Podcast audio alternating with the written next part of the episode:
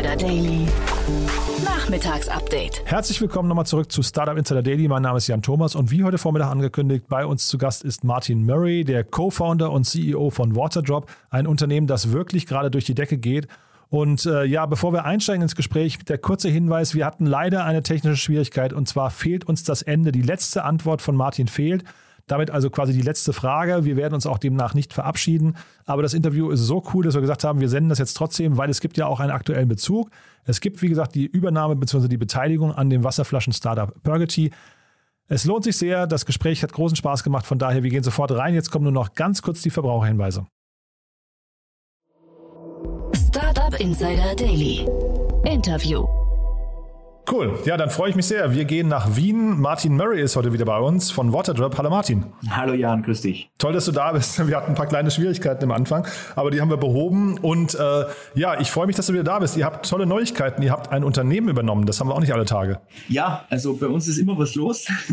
Äh, sehr dynamische Zeiten für Waterdrop. Und ich glaube, wie schon letztens beschrieben, wir gucken uns ja sehr intensiv den sogenannten Drink Tech Markt an weil ich persönlich an eine Zukunft glaube, in der Leitungswasser für jeden zugänglich sein soll. Und da gibt es ganz spannende Technologien, wie man zum Beispiel Wasser filtrieren kann, die man mit UVC-Technologie, mit Kohlefiltertechnologie einfach den Menschen nochmal das Wassertrinken leichter machen kann. Und wir arbeiten seit gefühlt eineinhalb Jahren mit einer kleineren Firma zusammen, die hoch spezialisiert in dem Bereich ist und haben da auch drei echt große, vertrauliche Projekte am Laufen. Und wie das so üblicherweise bei uns ist, ist sind dann sehr schnell der größte Kunde und haben uns jetzt überlegt, dass das Thema für uns so strategisch ist, dass wir gesagt haben, komm, wir, wir gründen eigentlich eine neue Firma mit denen gemeinsam. Also wir haben die, die Majority quasi übernommen jetzt von dem, von dem Partner und haben die jetzt auch umgetauft in Waterdrop Technologies, wo wir jetzt unsere gesamte Technologie- und Engineering-Kompetenz bündeln werden weil wir in den nächsten drei bis fünf Jahren oder eigentlich auch nächstes Jahr schon sehr, sehr viele neue Produkte auf den Markt bringen werden. Und das hat einfach für uns sehr viel Sinn gemacht, die Firma in den Waterdrop-Verbund zu holen. Ähm, du Martin, dann bevor wir jetzt über die äh, quasi Übernahme im Detail sprechen, ich glaube, lass uns mal einen Schritt zurück machen. Äh, ich glaube, ihr seid schon, also wir müssen mal über Waterdrop sprechen. Ich glaube, ihr seid schon in, der, in dem Massenmarkt relativ gut angekommen. Ihr wart ja auch bei der Höhle der Löwen. Das heißt, man kennt euch wahrscheinlich auch in einem breiteren Publikum. Du warst schon mal hier im Podcast, da war ich ziemlich begeistert von der Performance von euch, von den Zahlen. Vielleicht kannst du es mal ganz kurz nochmal durchführen durch eure Historie, durch euer Geschäftsmodell und vielleicht, wo ihr gerade steht.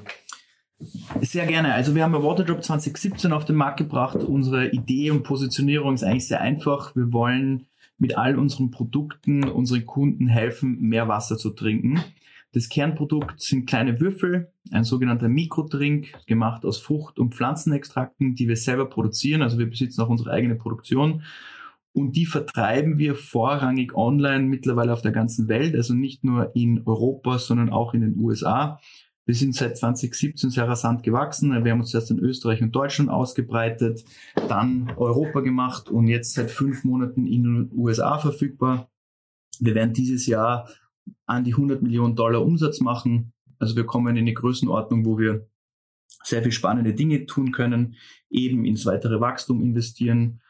Und wir sind halt erst am Beginn unserer Reise, sage ich immer, weil der Markt ist halt einfach so groß, das ist ein irrsinniger Umbruch, der gerade stattfindet, weil man Getränke eben nicht online verkaufen kann und sie halt extrem unnachhaltig sind. Und das merken die Kunden Gott sei Dank immer mehr, dass es keinen Sinn macht, Plastikflaschen in die Welt zu setzen und auf den LKW durch die Gegend spazieren zu fahren und setzen halt somit auf unsere Lösungen.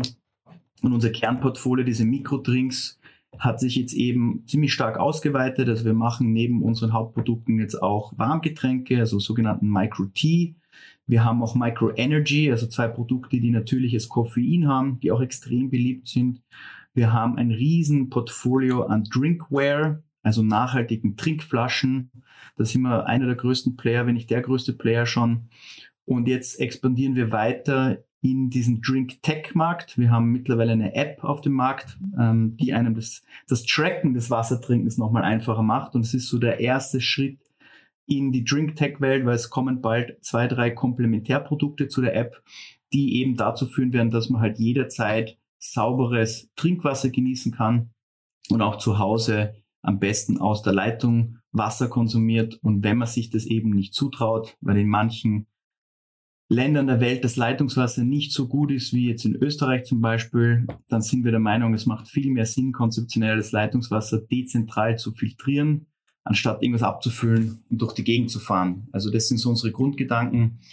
Und wir expandieren jetzt weiterhin stark, vor allem in den USA. Wir werden aber auch nächstes Jahr uns Südostasien angucken und andere asiatische Märkte und wollen einfach eine globale Marke rund um das Thema Drink More Water bauen die zum Großteil online ist. Also wir haben sicherlich 80 Prozent unseres Geschäfts, äh, Geschäfts D2C. Aber wir sind auch mittlerweile im Handel stark vertreten. Wir arbeiten da mit ausgewählten Partnern extrem gut zusammen, weil wir unseren Kunden natürlich auch die Möglichkeit geben wollen, unsere Produkte offline zu kaufen. Wir haben mittlerweile 17 eigene Läden. Wir haben gerade in Miami einen Store aufgemacht, aber wir werden jetzt auch noch vier, fünf weitere aufmachen. Und ja, wir werden uns jetzt fröhlich, aber bestimmt jedes Jahr vergrößern und unseren Kunden helfen, mehr Wasser zu trinken. Ähm, nee, also klingt super spannend. Also 2017 und 100 Millionen äh, Dollar Umsatz jetzt oder auf die ihr zumindest zugeht, ist ja schon, schon irre. Ähm, bei der Höhle der Löwen ist euer Deal ja geplatzt. Ne? Haben sich, äh, ich glaube, das waren Dagmar Wörl, glaube ich, und Ralf Dümmel, die, die sich dafür interessiert hatten. Haben die sich nochmal gemeldet und geärgert? Wir haben mit der, mit der Dagmar Wörl beziehungsweise mit der Familie Wörl schon einen Deal gemacht. Also es ist zum so. Teil geplatzt. Ach so. Ähm, wir haben mit der Intro, das ist ja quasi eine der Holdings der Familie Wörl, eine Partnerschaft eingegangen und haben noch immer eine sehr gute Partnerschaft. Das heißt, geplatzt ist er nicht. Wir haben uns dann schon gegen ähm, den großen Deal entschieden aus verschiedenen Gründen, waren aber doch sehr froh um die Partnerschaft und den Auftritt damals. Gefühlt ist er das schon eine Weile her, ich glaube Ende 2018.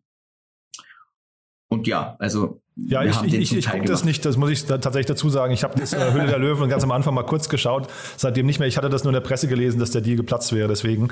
Ähm, du, dann lass uns mal einsteigen. Ähm, jetzt diese Übernahme, das finde ich ja mega spannend, weil das klingt so ein bisschen, ähm, also zum einen technologische Fortentwicklung, von die du hast jetzt gerade schon so ein bisschen nebulös gesagt, was da alles noch kommen könnte.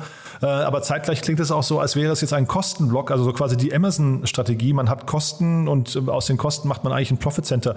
Ist das richtig so? Also äh, entsteht da quasi auch ein für externe zugängliches Umsatzpotenzial für euch? Bin mir jetzt nicht ganz sicher, ob ich die Frage richtig verstanden habe. Naja, Amazon, vielleicht, ja genau. Amazon geht ja zum Beispiel hin und sagt, aha, wir haben jetzt hier zum Beispiel äh, die Cloud, Cloud-Infrastruktur, das war ein riesengroßer Kostenblock. Und aus diesem Grund sind wir hingegangen und haben, ein, haben das quasi zu einem für externe zugänglichen Bereich gemacht, der seitdem ja der profitabelste und wachsend, schnellsten wachsende Bereich ist. Ist das bei euch auch so, dass man quasi sagt, okay, ähm, ihr wart dort der beste Kunde, habe ich dich richtig verstanden? Ja?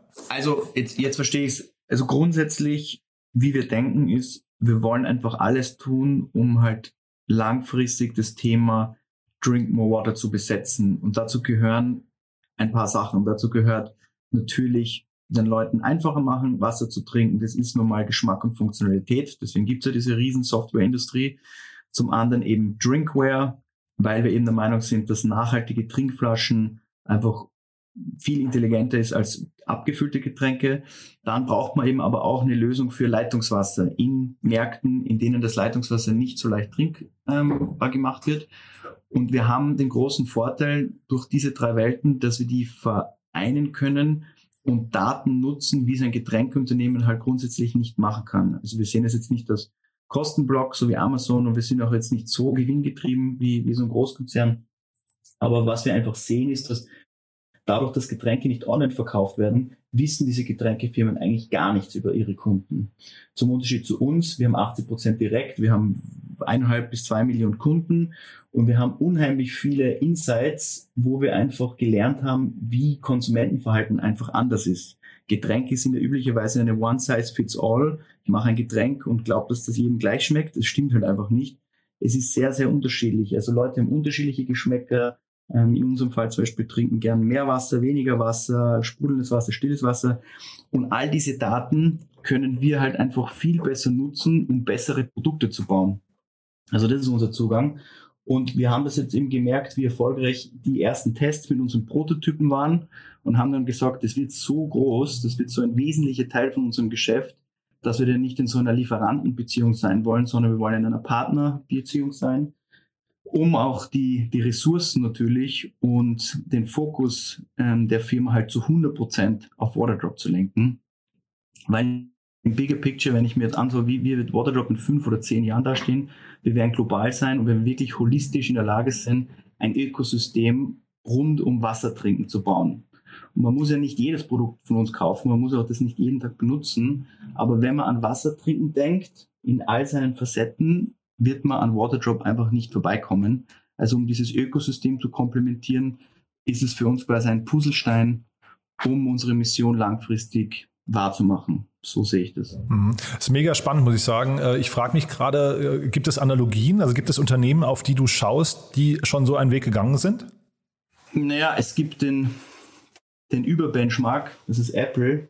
Ähm, die haben es halt geschafft, durch Seamless Integration und Omnipräsenz und Design eigentlich mehrere Branchen zu revolutionieren. Also dieser Ökosystemgedanken ist dort ähnlich, weil die Produkte halt alles so gut funktionieren und miteinander komplementieren, dass man aus der Welt ja gar nicht mehr rauskommt und auch nicht raus will, weil es eben so seamless ist.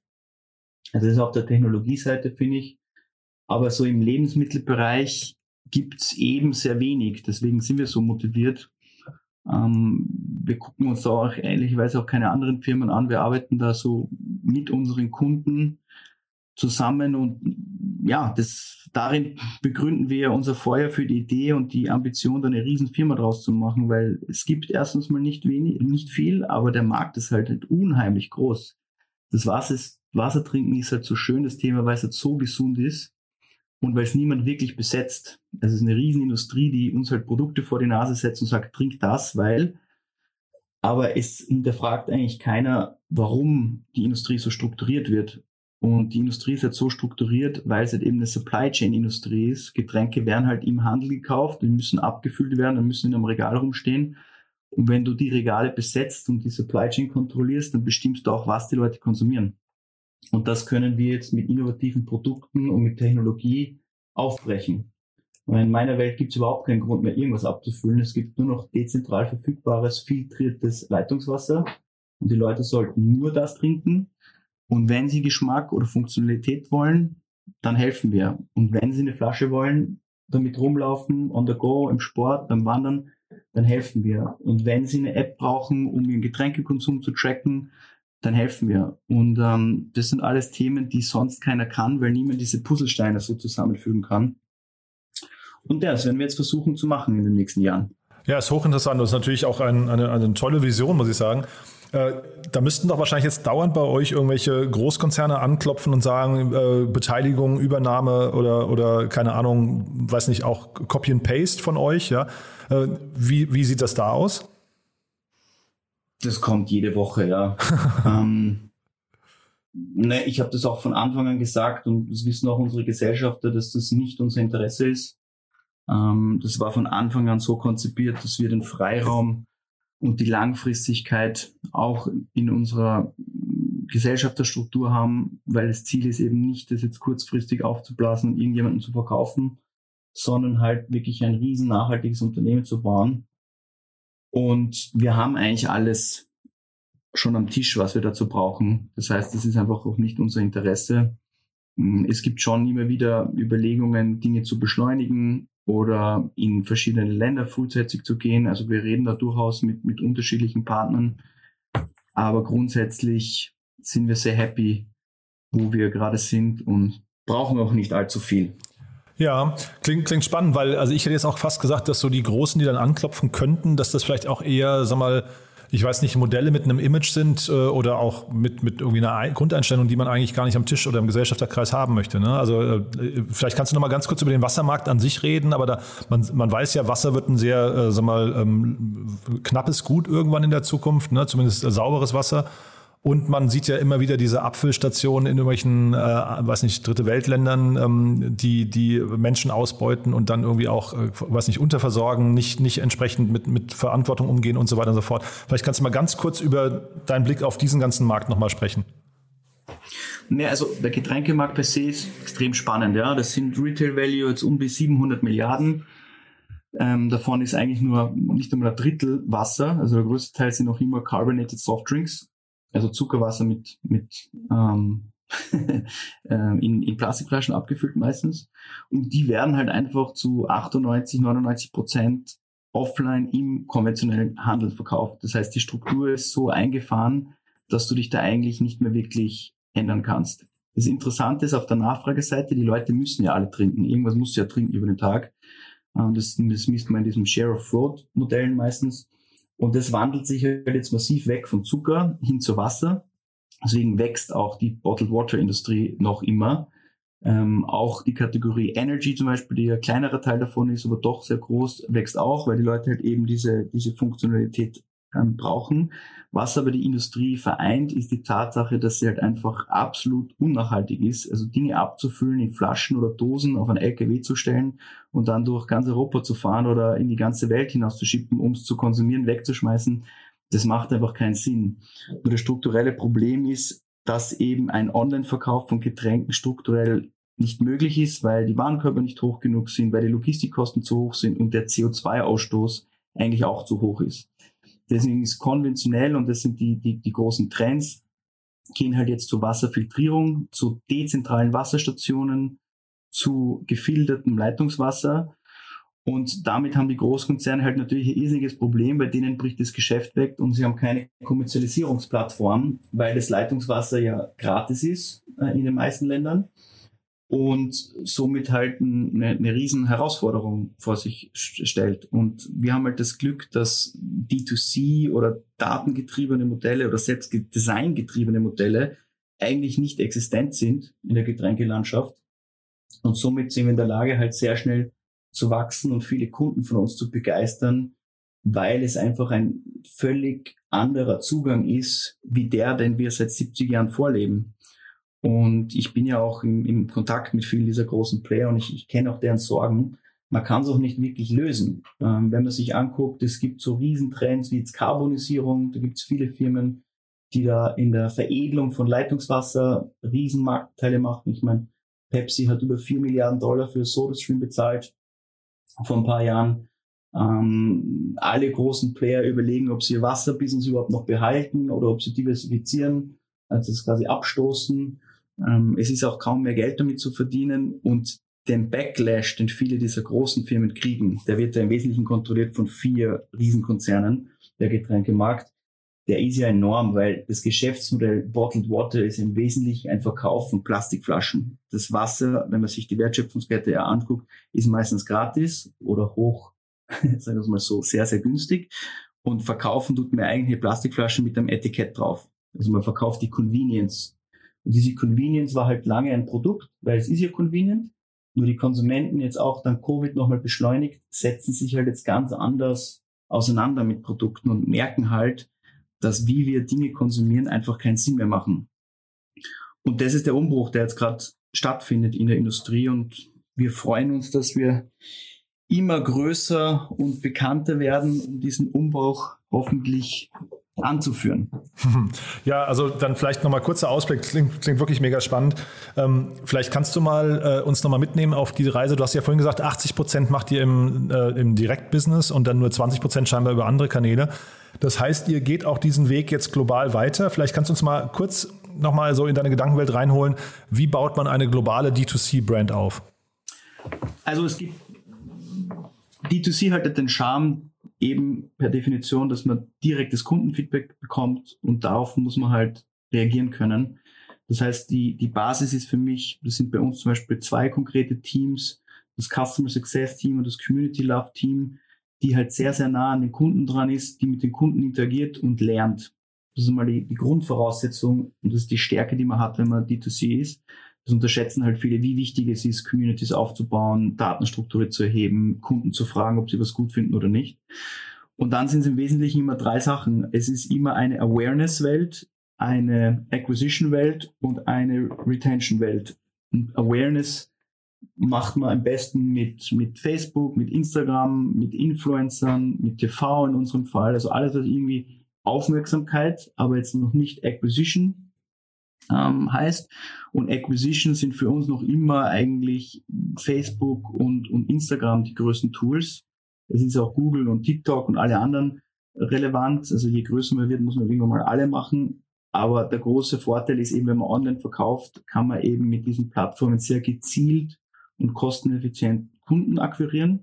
Und das Schöne daran ist, es ist eigentlich völlig egal, in welchem Land, weil wir sitzen alle in Wien und sind mittlerweile in 13 Ländern aktiv und haben eigentlich in den jeweiligen Ländern kaum Leute. Das passiert alles zentral. Und wenn man auf ein paar Knöpfe druckt, dann ist es auch dann nicht mehr so viel mehr Arbeit, da ähm, vier, fünf Länder dazu zu hängen. Ich weiß, mein Team würde widersprechen, aber konzeptionell. Und das Retention-Thema ist auch sehr interessant, weil durch diese Daten kann man eben lernen, wer kauft eigentlich was und warum. Und dann kann man überlegen, okay, welchem Kunden biete ich jetzt eigentlich was an, um Wiederkäufe zu triggern oder halt Loyalität zu steigern. Und da komme ich zu meinem Punkt von vorhin drauf zurück, dass eben das Konsumentenverhalten und die Konsumentenpräferenzen ja nicht gleich sind. Es gibt viele Leute, die unterschiedliche Lieblingssorten haben. Also macht es doch Sinn, denen auch diese anzubieten explizit. Oder es gibt Kunden, die Probleme haben mit, mit dem, noch immer mit dem Erreichen vom, vom Wasserziel, weil sie nicht wissen, wie viel sie getrunken haben. Deswegen holen wir die alle in unsere App rein, damit sie das tracken können. Es gibt Kunden, die alle möglichen Themen haben. Und somit baut man halt segmentierte Werbestrategien auf, um eben unterschiedlichen Zielgruppen oder Segmenten unterschiedliche Dinge anzubieten und eben nicht one size fits all, wie soll die Getränke machen. Und wenn man das System einmal perfektioniert hat in drei, vier Ländern, die kulturell unterschiedlich sind, so wie in Europa, sind wir in zwölf, dann kann man das auch auf der ganzen Welt replizieren. Weil am Ende des Tages sind die Konsumenten viel ähnlicher, als sie zugeben würden. Also man würde ja glauben, dass das ganz anders ist in jedem Land, aber überall müssen die Leute trinken und jeder weiß, dass er mehr Wasser trinken sollte und weniger Zuckerwasser und weniger Plastikflaschen konsumieren sollte. Und diese Botschaft ist einfach mal replizierbar. Und die, das operative Geschäft, wie wir gebaut haben, ich meine, das ist schon im Detail sehr komplex. Das muss man mal so hinbekommen in der Geschwindigkeit.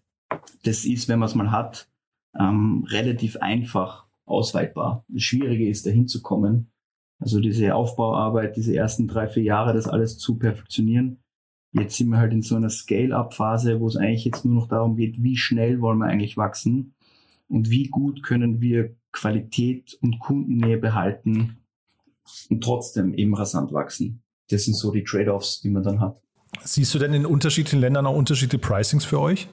Ja, wir haben ein paar kleinere Themen mit, mit Währungsschwankungen und so, aber grundsätzlich haben wir den, den, den gleichen Preis. Ähm, also wir haben auch in, in, in Osteuropa zum Beispiel in einigen Ländern, wo die Purchasing Power nicht so hoch ist, auch den gleichen Preis wie in Ländern, wo das halt viel höher ist. Das finde ich auch sehr wichtig, vor allem wenn man Multi-Channel macht, ein einheitliches Pricing-System zu haben. Da tun sich viele Brands schwer, wenn sie dann anfangen, unterschiedliche Distributionskanäle, unterschiedliche Preispunkte. Das fliegt einem irgendwann mal um die Ohren. Das heißt, wir versuchen, unsere Preise so stabil wie möglich zu halten und das in allen Ländern. Natürlich gibt es kleinere Unterschiede, aber keine, keine wesentlichen. Mhm. Und wenn du jetzt sagst, ihr seid in der Scale-Up-Phase, ist dann jetzt quasi Kapital hinterher die, die, das nächste Bottleneck? Weil das klang ja vorhin so, du hast gesagt, ihr habt alle Elemente schon am Tisch, ja. Woran, also was sind jetzt die Dinge, auf die du guckst? Weil ich könnte mir jetzt vorstellen, man möchte jetzt eigentlich nur noch viel Wasser draufgießen und damit das Ganze schnell wächst, ne? Genau, also das ist sicherlich kein Engpass, das ist gerade jetzt reichlich vorhanden. Da ist mehr die Frage, von wem, mit wem, wie viel. Ähm, also Engpass ist sicher nicht. Auch die Produktion, Gott sei Dank, dadurch, dass sie sie selber kontrollieren, können wir, können wir sehr schnell skalieren. Ich glaube, es ist tatsächlich die Kundennähe oder die Liebe zum Detail, die man halt nicht außer Acht ähm, lassen kann. Ja? Weil wenn man halt größer ist und schneller wird, dann wird das halt alles anonymer.